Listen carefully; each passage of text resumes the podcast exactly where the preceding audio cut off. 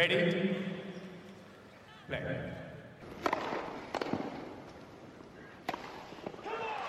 Herkese merhabalar. Ee, tekrar merhabalar. Raket hoş geldiniz. Ben Gökalp. Ben Anıl. Ee, biz şu anda İyi geceler. şoktayız. Şoktayız. Ben Anıl'a daha demin şunu diyordum. Televizyon kanalını değiştiremedim. Gerginlikten ölüyorum. Arka planda sürekli bu gergin müzik çalıyor. Böyle bir ortamda Djokovic olayını anlatacağız. Ee, yok müziği kısacağım şaka şaka. Evet, Djokovic yaklaşık bir 40-45 dakika önce Amerika açıktan diskalifiye oldu. Biz hala onun şoku içerisindeyiz. Ne oldu? e, Oraya gelene kadar neler yaşandı? Bir kısaca anlatayım. Ondan sonra kuralı da konuşuruz. E, Yorumlarımızı da yaparız Anıl istersen. evet. E, Şimdi aslında maç iki tarafında servislerini alması şeklinde biraz rölanti şeklinde giderken e, 5-4 öndeyken Djokovic Pablo Carreño Busta'nın servisine 0-40'ı buluyor. 3 set puan demek bu. İlkinde inanılmaz yakın bir topla Carreño'nun forehand'i içeride kalıyor. Orada zaten bir başlıyor e, maçın gidişatının dönüşü. Sonra Asabiyet ve e, öfke. O 3 set puanını değerlendiremiyor Djokovic ve o o e, oyunu kaybediyor. 5-5'e geliyor durum. E, hatırladığım kadarıyla 5-5 olduğunda yani o seti servisi kıramadığı zaman e, yan panellere çok sert bir şekilde top at, fırlatıyor raketiyle bir tane. E, bunları anlatıyoruz çünkü büyük ihtimalle hakemlerin aklında da bunlar var. Hani e, son kararı verdikleri zaman bunların etkisi olmuştur diye düşünüyorum. E, bu etkisi olmayan yaşanan bir gariplik daha 5-5-0-30'da Djokovic çok değişik bir şekilde yere düşüyor. Sol kolundan herhalde omzu geri çekiliyor. Yani Djokovic için bayağı her şey bambaşka gidiyor derken o e, oyunu da kaybediyor ve 6-5 olduktan sonra biz Pablo Carreño'yu sandalyeye yürürken görüyoruz. Ve sonra birden her şey değişiyor. Tekrarlarını hep beraber izledik. Djokovic'in arkasına bakmadan orta hız diyelim ama o mesafeden hızlı denebilecek bir top. Yani nasıl bir şans gidip çizgi hakeminin boynuna isabet ediyor. Ve tekrarlarda özellikle e, nefes nefese kalma sesleri falan derken hakemler yanında bitiyorlar. E, oranın hani baş hakemle uzun bir süre konuşuyor Djokovic ve sonunda diskalifiyesi açıklanıyor. Hala şoktayız. Anıl ne düşünüyorsun? Sen bir düşünceleri söyle sonra kuralı da konuşalım. E, yani şu bir kere bence çok net. Kesinlikle kasti bir durum yok. Yani ister Djokovic'i sevin ister sevmeyin. Böyle bir şeyi kasti olarak yapacağını iddia etmek e, çok e, ağır bir e, itham olur. Topun şiddetine gelecek olursak orta üstü senin de dediğin gibi. Yani e, o yüzden direkt boğaza gelmiş görüyorum ben şu anda veya yanağının patlıyor. Yani yan taraftan boğazına mı geliyor? Öyle bir yerden e, yani kesinlikle o öksürük sesleri numara falan değil. E, Ciddi bir şekilde hakeme zarar veriliyor. Tabii canım.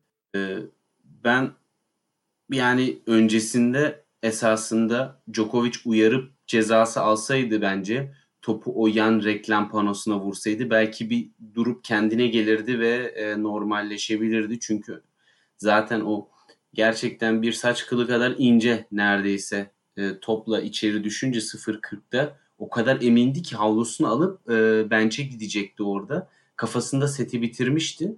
Oradan seti oynamaya devam etmek zorunda olmak psikolojisini çok bozdu senin de dediğin gibi. Ve işte sonra 0.30'dayken kendi servisinde bir de e, ayağa kaydı düştü. Omzunun üzerine sağlık molası aldı filan. E, bakışları hiç iyi değildi yani böyle inanılmaz içinde bir sinir vardı. Nasıl bitiremedim bu seti diye. Kontrolü tamamen kaybetmişti. E, bu hiç sağlıklı değildi. Bunun sonucunda Bence oldu. ya e, bence o kadar kötü değildi ama hani dediğin durum yani ya ben hani gözünden böyle fişekler fışkırıyormuş gibi hissetmemiştim orada. Sadece Ha, bak normal bir Djokovic gerçekten e, böyle fırsat kaçırdığı zaman zaten kendine sinirlenir. Koçuna bağırır, baksına bağırır. Hani o, oraya kadar normal. Ama dediğin durum hani bu yan panele vurduğunda uyarı almama ya bu işte şanssızlıklardan bir tanesi. Çünkü bu normal bir turnuva olsaydı bir kez çok daha fazla top toplayıcı çocuk olurdu. Evet. Seyirci olurdu. Djokovic'in Djokovic belki bunu yapmazdı. Yapsa da uyarı kesinlikle alırdı. Ama şimdi boş stadyumda böyle bir şey yaptığınız zaman uyarı da çok şey değil yani. Hani böyle evet. gereksiz Kimseyi de zaten karşılanabilir tehlikeye orada. atmıyorsun yani evet. Boş tribüne topu fırlatmakla dolu tribüne topu fırlatmak arasındaki fark gibi bir şey bu kesinlikle. Ee, ben oyunundaki kontrolsüzlükten biraz o içindeki öfkeyi e, hissettim. Çünkü kendi servisinde çok Djokovic gibi değil daha böyle aceleci, hırslı ve mental olarak kontrolünü kaybetmiş bir şekilde oynadı ki zaten o yüzden 0-30'a geldi ve kaydı, düştü filan. Yani böyle bir kendinde değildi o anda. Ee, ama bu kadar aşırı bir şey yoktu kesinlikle tabii ki. Bir istiyorsan kuralı konuşalım. Çünkü, diyebiliriz. evet istiyorsan bir kuralı konuşalım. Çünkü kuralda e, hani üstünden geçeriz. Ne kasıtta önem var e, ne Evet. topun şiddetine önem var. E, Evet. Birkaç tane kural var. Ben hemen ITF'in Grand Slam kural kitabını açtım. Ve orada hani bununla alakalı olabilecek 2-3 şey var. Bir tanesi e, topa verilen zarar. Hani topu fazla böyle Hı hı. fırlatmak, atmak falan. O kuralda açıkça şey söyleniyor. Topu bilerek saha dışına atmak. Topu tehlikeli ya da işte umursamadan e, kortun içerisinde atmak. E, ve sonucunun ne olacağını düşünmeden işte topu vurmak gibi böyle detaylı açıklamaları var. Ki gerçekten Djokovic'in bu yaptığı bunlardan birine ikisine uyuyor. Hani onun için şey düşünmeyin. Kasıt olması gerekiyor gibi düşünmeyin.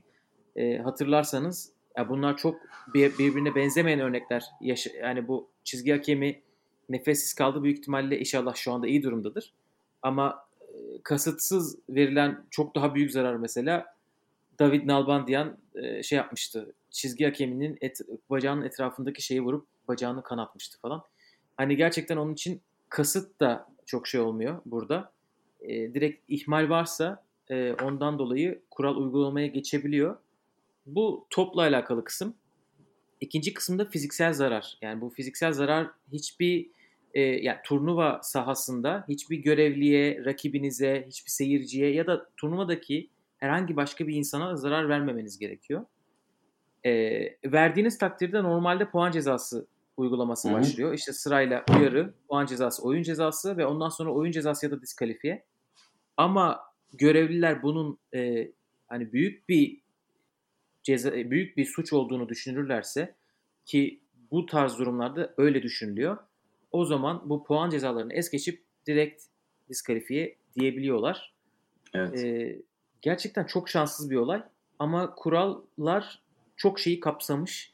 Hani Evet. kasıt, topun hızı falan gibi şeyler olsaydı e, herhalde özür dilenerek geçerdi ama ihmal de olduğu için kuralların tanımında evet. diskalifiye normal geldi bana. Ee, bana da normal geldi. Her ne kadar e, olayı üzücü bulsam da çünkü Djokovic bu sene hakikaten altın senesini yaşıyordu. Özellikle Amerika'da Rafa ve Roger'ın da olmamasıyla ve kim zorlayacak bu adamı? İnanılmaz oynuyor. Gerçekten çok farklı bir seviyede burada ve e, şampiyonluğun en uzak ara farklı adı en büyük adayı diye konuşurken Djokovic adeta kendi kendini yenmiş oldu. Ee, bence böyle bir şekilde mağlubiyet alması çok üzücü. Çünkü biz güzel tenis, heyecanlı maçlar ve e, onun sonucunda bir kazanan veya kaybedenin olduğunu görmek istiyoruz. Burada bir de şundan da bahsetmek lazım. Djokovic burada eğer ki normal bir sene olsaydı bu e, zaten çok ciddi puan dezavantajı da olacaktı. Çünkü e, böyle bir durumda turnuvada kazandığınız bütün puanlar siliniyor. Hani kuralı, diskalifiye kuralını biraz daha açıklamak açısından ve para cezası geliyor. Yani Djokovic geçen sene ne kadar puan topladıysa yine o puanı koruyacak tabii ki. Covid'den dolayı 2019 ve 2020'de eğer aynı bir turnuvaya katıldıysanız iki turnuvadan hangisindeki sonucunuz daha iyiyse sıralamanıza o puan ekleniyor. Djokovic'in 2010 bu seneki diskalifiye, diskalifiye olmasından sonra puanları siliniyor ama 2019'daki puanlarının sayılma ihtimali hala var. Bu konuda net bir açıklama yok e, USTA tarafından. E, Dolayısıyla bu tabii ki Djokovic'in bir numarada kalması açısından ve bu en uzun süre bir numara olma konusu için de çok önemli. Maç konusuna maç sonu çok fazla puanı yok bu arada zaten. Dördüncü tur puanları şey yapıyor geçen seneden. Wawrinka yine dördüncü turda yenilmişti. Yine hiç yoktan iyidir. evet. tabii. Maç sonu konusuna gelecek olursak basın toplantısı düzenlemeden çıktı gitti. Ee, çok anlıyorum. Çok öfkeli gerçekten pandemi döneminde sarf ettiği esasında bütün o çaba, bütün o konsantrasyon, dedikasyon her şey bir hatayla ve aslında hata da denilmez yani bir talihsizlikle e, silindi gitti. Yani bunun psikolojik etkisi çok büyüktür eminim ki. Yani o yüzden durumu anlayabiliyorum. Fakat bir e, spor spor sever olarak düşündüğüm zaman basın toplantısına katılıp durumu açıklaması ve en azından bir özür dilemesini bekliyordum. Bizden seyircilerden değil kesinlikle kamuoyu önünde hakemden özür dilemesini beklerdim. Bu bence yaptığı hareketten daha büyük bir hata. Çünkü o istemsiz bir hareketti kesinlikle bence. Fakat burada e, bunu soğukkanlı bir şekilde alabilirdi. Oyuncu camiasını tamamıyla temsil etmeye soyunan bir insanın göstermesi gereken davranış o şekildeydi. Genel olarak... Sendikaya geldi yine konu. gelir, gelir. Çünkü sen bu kadar büyük bir konuya soyunuyorsun ve 2020'de hatırlandığın konular aşı karşıtlı Adria Tur'da yarattığın skandal ve bir hakeme top atmaktan dolayı diskalifiye olma. Bunun karşısına getirebileceğim bir olumlu e, bir nokta o hakemden özür dileyip ben böyle bir hata yaptım. Arkasında duruyorum. istemeden oldu. E, turnuvada yarattığım bu gündemden dolayı özür dilerim deyip bir e, büyüklük sergilemen gerekiyor. Herhangi bir oyuncu değilsin sen çünkü. Evet ben de katılıyorum. Burada e, kesinlikle en iyi hareket basın toplantısına çıkmak olurdu. Basın toplantısına çıkmadığınız takdirde çünkü e, hani bu tarz hem yorumlara açıyorsunuz kendiniz hakkında negatif e, yorum oluşuyor. E, hem de gerçekten bu çok kolay bir şey. Yani çıkıp gerçekten çizgi hakeminden özür dilese Djokovic. Umarım kurallar herkese bir an uygulandığı gibi uygulanır diye hafif sistemkar bile bir şey söylese e, hiç bir şey olmadan yani en azından gerçekten biraz kendine çekerdi kamuoyunu. Yani özür dilemek zaten kamuoyu yaratmaktan daha da önemli bu aşamada. E, şu herhalde o, o kadar atik ve iyi bir menajer gerekiyor. PR menajeri gerekiyor burada. Ee, onun olmadığını biz e, defalarca gördük bu sene. Herhalde öyle bir şeye ihtiyacı olmadığını düşünüyor. Basın toplantısı yapmadan gitmiş. Herhalde bir Instagram postuyla bizi şenlendirecektir diye düşünüyorum bu gece ya da yarın sabah. İşte o e, mental e, PR şefi sanırım o mental gurusu e, programına aldı adını. Aman Allah'ım. Yılan yağı satan. Yok o değildir ya. O, o değildir. Yok değildir canım. İşin şakasındayım. Gerçekten e, artık gecenin bu ilerleyen saatlerinde işi gırgıra almaktan başka bir şey kalmıyor geriye. Çünkü yani bütün şu anda turnuvadaki performanslar unutuldu. Şu anda e, hala maçlar oynanıyor. Shelby Rogers e, fena gitmiyor. E, maç çok heyecanlı geçiyor Kvitova ile. Karen Yobus da iyi bir tenis oynuyordu bence. E, hak ederek o noktaya getirdi. 0-40'tan seti çevirmesi e, vesaire her şey onun açısından en azından birinci sette çok iyi gidiyordu. Bunların hiçbirinin bir önemi kalmadı şu anda. Hatta ve hatta şampiyonun kim olacağının bile ağırlığı ve önemi azalmış vaziyette bu hareketten dolayı. Evet biz bu kısmı özellikle çok az konuştuk e, bu sabahki podcast'te. Hani Djokovic finale çıkacağı için hiç üstüne durmamıştık. İyi ki durmamışız. Şimdi biraz daha durulabilir. Çünkü şu isimlerden birisi finale çıkacak Amerika açıkta. Pablo Carreño, Shapovalov, Goffin, Borna Çoric, Jordan Thompson, Alexander Zverev. Bunlardan birisinin e, finale çıkacağı bir Amerika açık izliyoruz. Gerçekten Ve inanılmaz. Bunu bunun oranı bile hani bütün bu oyuncuların topluca e, finale çıkma oranı e, herhalde bahis sitelerinde oldukça yüksek olurdu. Çünkü yani böyle bir şeyi kimse beklemiyordu. Fakat US Open 2020 gibi beklenmeyenlerin olduğu bir Grand Slam olmaya devam ediyor. Benden bu kadar Gökalp. Yani daha Evet. Ben de şey düşünüyordum sadece. Bu kurala e, yani bu olaya benzer neler oldu diye. Yani bu kadar şanssız bir şey ben hiç hatırlamıyorum. Ben de. Ee, biraz daha değişik. Yani Shapovalov'un olayı var. Davis Cup maçında birkaç sene 2017'de. Evet. Çok sert bir topu. O da ne yapıp edip sandalye hakemine isabet etmişti. Evet. Vurduğu o topa. Ee, işte Nalbandia'nın olayı var. Ee, birkaç tane daha olay var ama Djokovic'in yani gerçekten seyircisiz 24 bin kişilik bir statta seyircisiz bir akşamda ve diğer kortlarda çizgi hakemi yokken senin kortunda var sadece çizgi hakemi. Yani gerçekten e, bahtsız bedevi modu inanılmaz ama kuralı okuduk. Kural bize çok net gözüküyor. Twitter'da gördüğüm yani böyle fikrine güvendiğim e, tenis gazetecileri de çok net konuşuyorlar bu konuda. Onun için kural e, doğru uygulanmış. E, çok şanssız bir olay gerçekten Djokovic için. Kesinlikle. Bakalım bundan sonra ne yapacak? Omuzu ne durumda onu da merak ediyorum. Evet. E, çünkü o kadar hani böyle normal bir şey gibi gözükmedi bana. Biraz zorlanmış gibi geldi yukarı doğru. E, her işte bir hayır vardır diyecektir büyük ihtimalle kendisi de. Yani ben Bakalım toprağı nerede e, kısa yorumlayacağını sanmıyorum bu olayı.